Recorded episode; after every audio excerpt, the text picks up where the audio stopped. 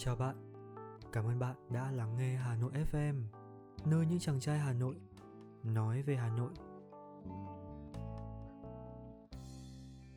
Từ cà đến phê, Hà Nội. Năm 1858, Pháp xâm lược nước ta. Chúng mang theo vũ khí, lòng tham và cà phê, thức uống yêu thích của đám lính thực dân năm 1864, ở Sài Gòn có hai quán cà phê đầu tiên do người Pháp làm chủ là Lyonnaise trên đường Lý Tự Trọng ngày nay và Café de Paris trên đường Đồng Khởi bây giờ. Cà phê đến Hà Nội muộn hơn theo chân lính Pháp khi chúng chiếm thành Hà Nội lần hai năm 1882 để sau đó một năm xuất hiện quán cà phê đầu tiên trên phố Hàng Khảm theo báo Tương lai Bắc Kỳ thì từ 1884 đến 1885, số quán cà phê tăng lên nhiều, nhưng nổi nhất có cà phê de Barrier là nơi hội tụ các sĩ quan. Thời kỳ này, uống cà phê chỉ có người Pháp. Các quan triều Nguyễn trên đất Bắc thường xuyên tiếp xúc đám sĩ quan Pháp nhưng họ còn xa lạ với thứ nước uống màu đen như nước cống và có vị đắng đắng ai là người Hà Nội đầu tiên uống cà phê và quán cà phê nào đầu tiên ở Hà Nội do người Việt mở thì không thấy tài liệu hay ghi chép nào nhắc đến. Nhưng có điều chắc chắn rằng khoảng từ cuối thập niên 30, Hà Nội có khá nhiều quán cà phê. Dần ra, người Việt từ biết uống đến yêu thích, thậm chí là nghiện uống thứ nước thực dân mới mẻ này.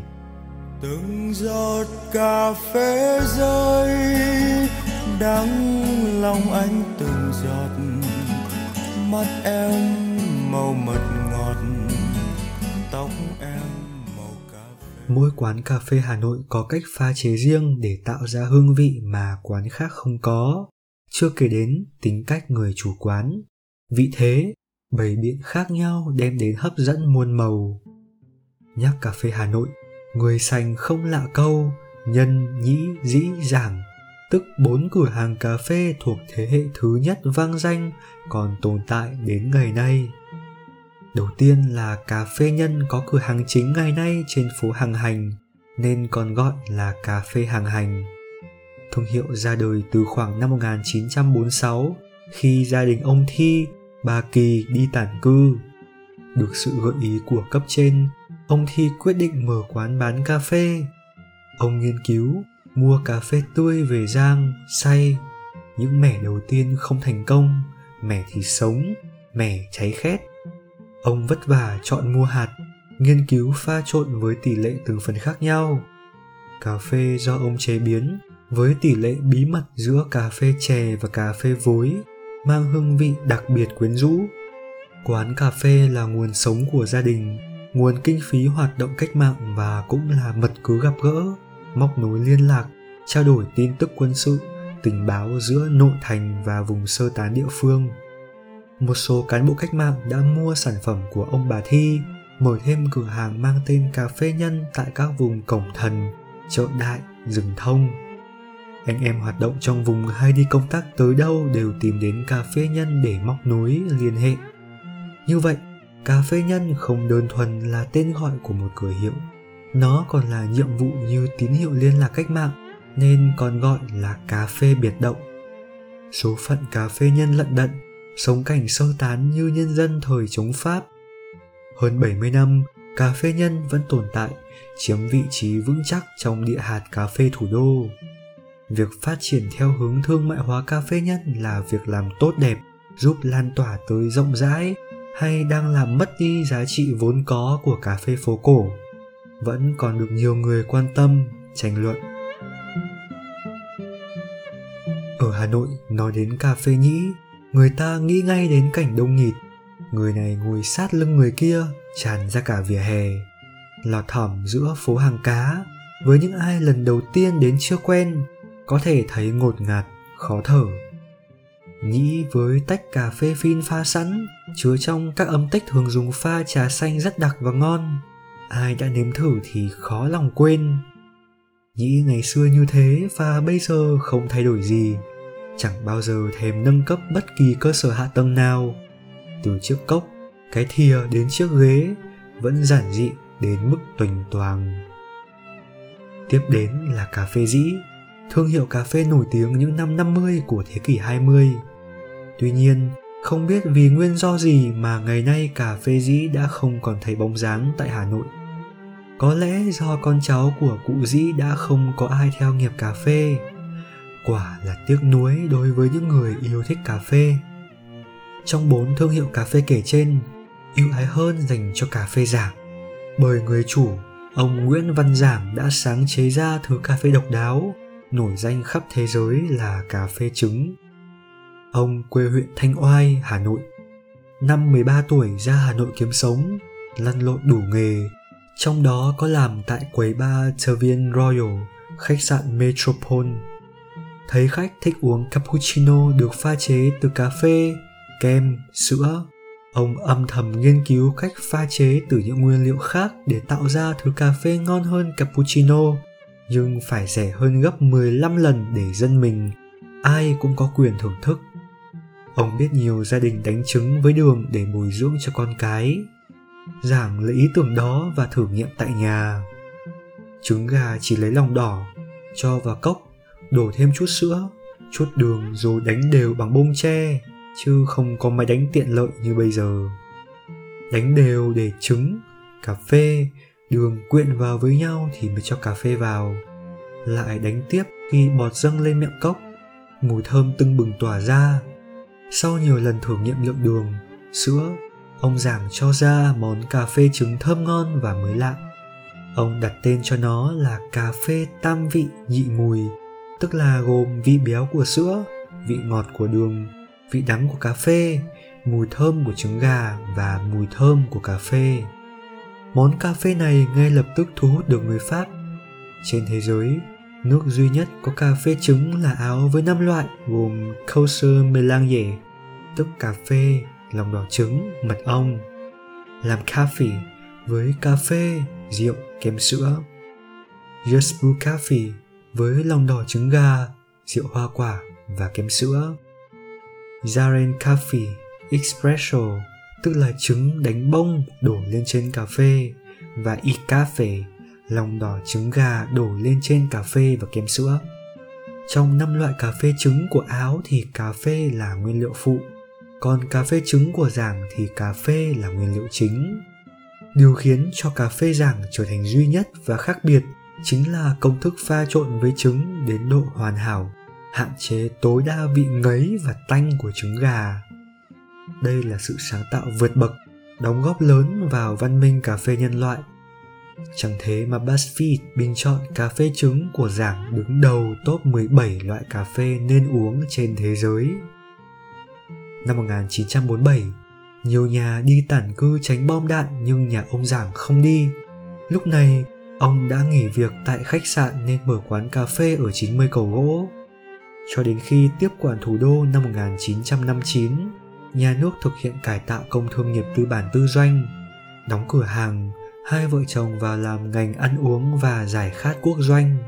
Nhưng do muốn có thêm thu nhập kinh tế trang trải cuộc sống gia đình, ông quyết định mở lén quán cà phê tại nhà ở số 7, phố Hàng Gai, Sở dĩ phải bán lén vì dù cà phê không phải là mặt hàng cấm nhưng quán tụ tập đông lúc đang chiến tranh nên chính quyền tạm thời cấm. Hòa bình lập lại, sau nhiều lần chuyển đổi vị trí thì chuyển về 39 Nguyễn Hữu Huân ngày nay, trở thành địa chỉ quen thuộc của người yêu cà phê cổ Hà Nội. Một thức uống đã thành nét đặc sản văn hóa vùng đất, hấp dẫn thực khách trong ngoài. Nhắc tới cà phê giảng thì cũng cần nhắc tới cà phê đinh, hay đúng hơn là cà phê bà Bích tại số 13 phố Đinh Tiên Hoàng. Bà Bích là con gái của ông Giảng. Sau khi về hưu, bà theo cha học cách pha chế món cà phê trứng, rồi tự tìm tòi phương thức rang xay riêng có mà mở ra quán cà phê đinh. Người ta bán hàng càng đông càng mừng, nhưng quán đông thì bà Bích lại lo vì cái sàn gỗ ọp ẹp lâu ngày không sửa như sắp sập. Quán nhỏ hẹp nằm trên căn gác với lan can nhìn ra hồ gươm thu trọn cả góc phố và tầm mắt. Thưởng thức cà phê có view đẹp là hành trình khiến không ít người loay hoay người yêu cà phê phải đi qua ngõ hẹp chất đầy vali, túi sách, bước lên cầu thang ẩm mốc. Quán cà phê này thân thuộc với đám sinh viên đến nỗi có câu phi cà phê bích bất thành sinh viên. Sinh viên gọi bà Bích là U, U Bích. Một địa chỉ quen thuộc, một cái tên quen thuộc với nhiều tầng lớp sinh viên, người trẻ Hà Nội. Bà Bích mất năm 2012 vì tuổi cao sức yếu. Từ đó đến nay, quán vẫn duy trì mở cửa nhưng do em gái bà Bích là bà Thanh, con gái út của ông Giảng đứng bán. Có quán cà phê độc đáo nữa ở Hà Nội, ấy là cà phê Lâm của ông chủ Lâm Tuét. Đầu thập niên 50, cà phê sẽ đẩy bán kèm bánh ngọt khá nhiều ở Hà Nội, phần vì không có địa điểm nhà mặt phố. Ông Lâm nằm trong số đó. Địa điểm buôn bán của ông là vườn hoa Parbert, nay là vườn hoa Lý Thái Tổ. Khách là công nhân viên chức của sở điện, ngân hàng, tòa đốc lý, vừa uống vừa bàn tán chuyện thời cuộc. Cảnh sát thấy đông, lấy cớ đảm bảo an ninh nên cấm không cho bán. Thế là ông thuê nhà ở phố Tông Đản mở quán. Khách quen chạy theo. Đến năm 1957, ông mua nhà tại số 60 Nguyễn Hữu Huân. Cà phê Lâm như quán giang hồ thủy hử là địa chỉ quen thuộc của các văn nghệ sĩ như Bùi Xuân Phái, Nguyễn Sáng, Văn Cao, Dương Bích Liên, Nguyễn Tư Nghiêm, Tô Hoài, Văn Cao trong thập niên 60-70 ghé đến. Về cà phê Lâm, nhà văn Nguyễn Tuân Cao Hưng nói Hữu ngạn sông Sen có bảo tàng Le Via Tả ngạn sông Hồng có cà phê Lâm Văn nghệ sĩ thời này không khá giả gì Tranh vẽ, thơ chuyện viết ra không biết bán cho ai lại nghiện cà phê. May có ông Lâm không chỉ quý văn nghệ sĩ, mà còn sẵn sàng cho họ mượn tiền không bao giờ đòi. Nếu không có tiền, họa sĩ đưa tranh, coi như nợ được xí xóa. Ông lâm chẳng bao giờ phàn nàn. Nguyễn sáng từng gửi thư cho ông lâm. Thân gửi anh lâm, tôi cần gặp anh và nói nhỏ với anh là tôi cần 10 đồng để chiều nay tiễn một người bạn đi làm việc bao giờ tôi vẫn cho anh là người đi vào lịch sử của cách mạng việt nam vì nhân dân quên mình. Tái bút, nếu có hơn số đã định, càng tốt, không sao cả. Hơn một dịch vụ cung cấp thức uống, ở quán cà phê này có tình cảm giữa những con người thân tín, sẵn sàng chia sẻ với nhau khó khăn. Họ trao đổi song phẳng bằng sản phẩm nghệ thuật nghiêm túc do mình làm ra. Quý đức tính người chủ quán nhiều họa sĩ nổi hứng ký họa tại chỗ tặng ông lâm. Lại có họa sĩ tặng cả họa phẩm hoàn chỉnh. Vì thế, ông lâm là một trong những người có nhiều tranh của các họa sĩ tiếng tăm. Những bút tích, họa phẩm được lưu giữ tại đây. Người đến lâm vừa uống cà phê ngon lại vừa được ngắm tranh.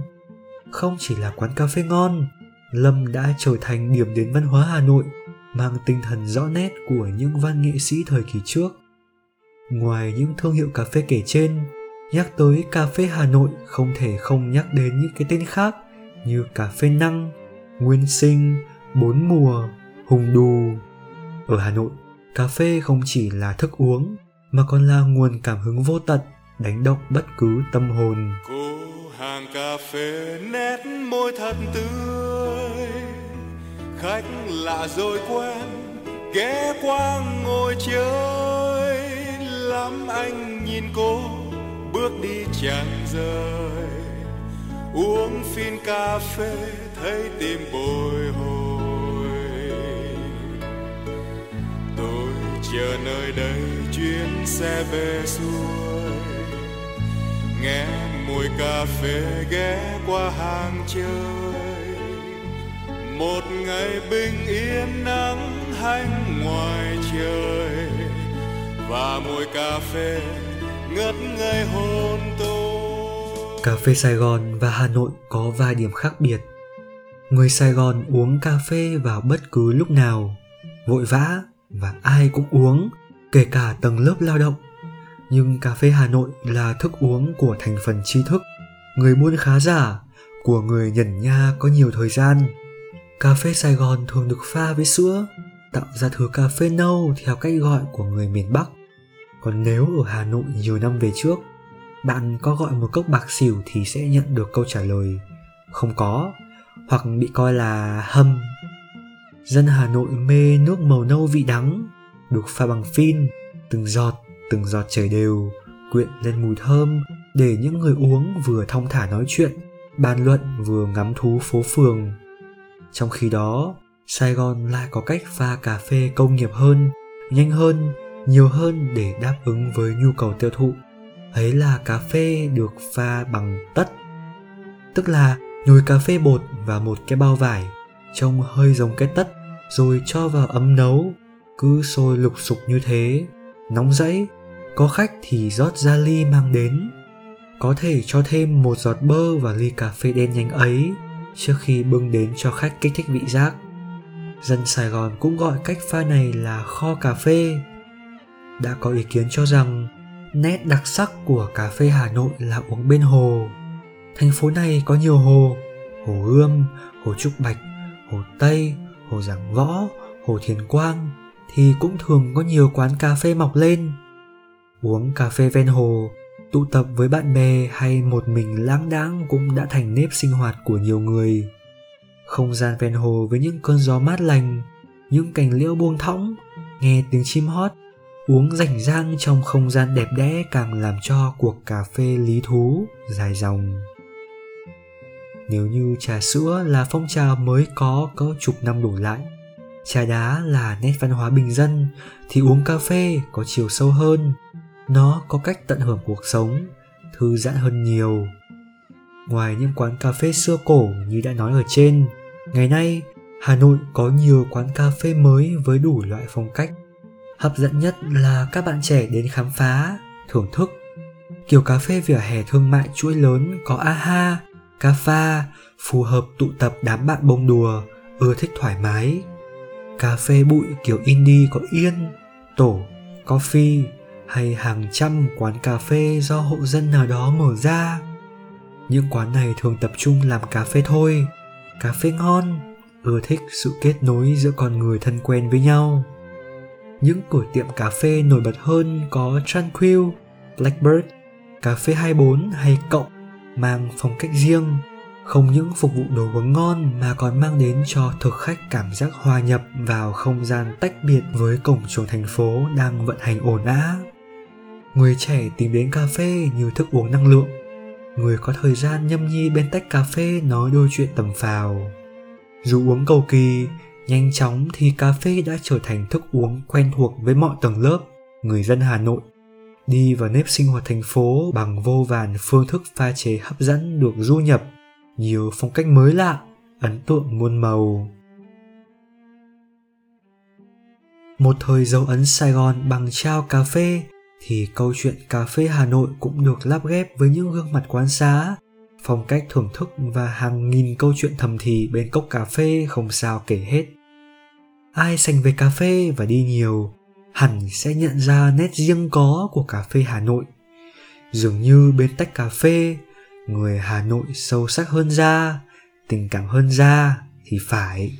Ngày tháng trôi theo mùa lá rơi em như cái bóng vô hình nơi tim anh. Đường phố cũ, hàng cây quen, ly cà phê đắng hương vị nụ hôn đầu.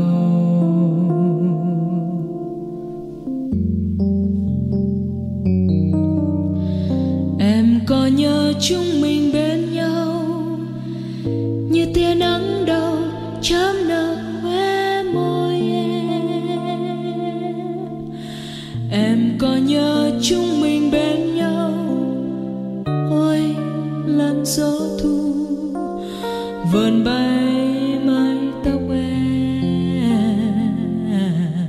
ơn bạn đã lắng nghe tập podcast lần này của Hà Nội FM và hẹn gặp lại mọi người trong những tập podcast lần sau.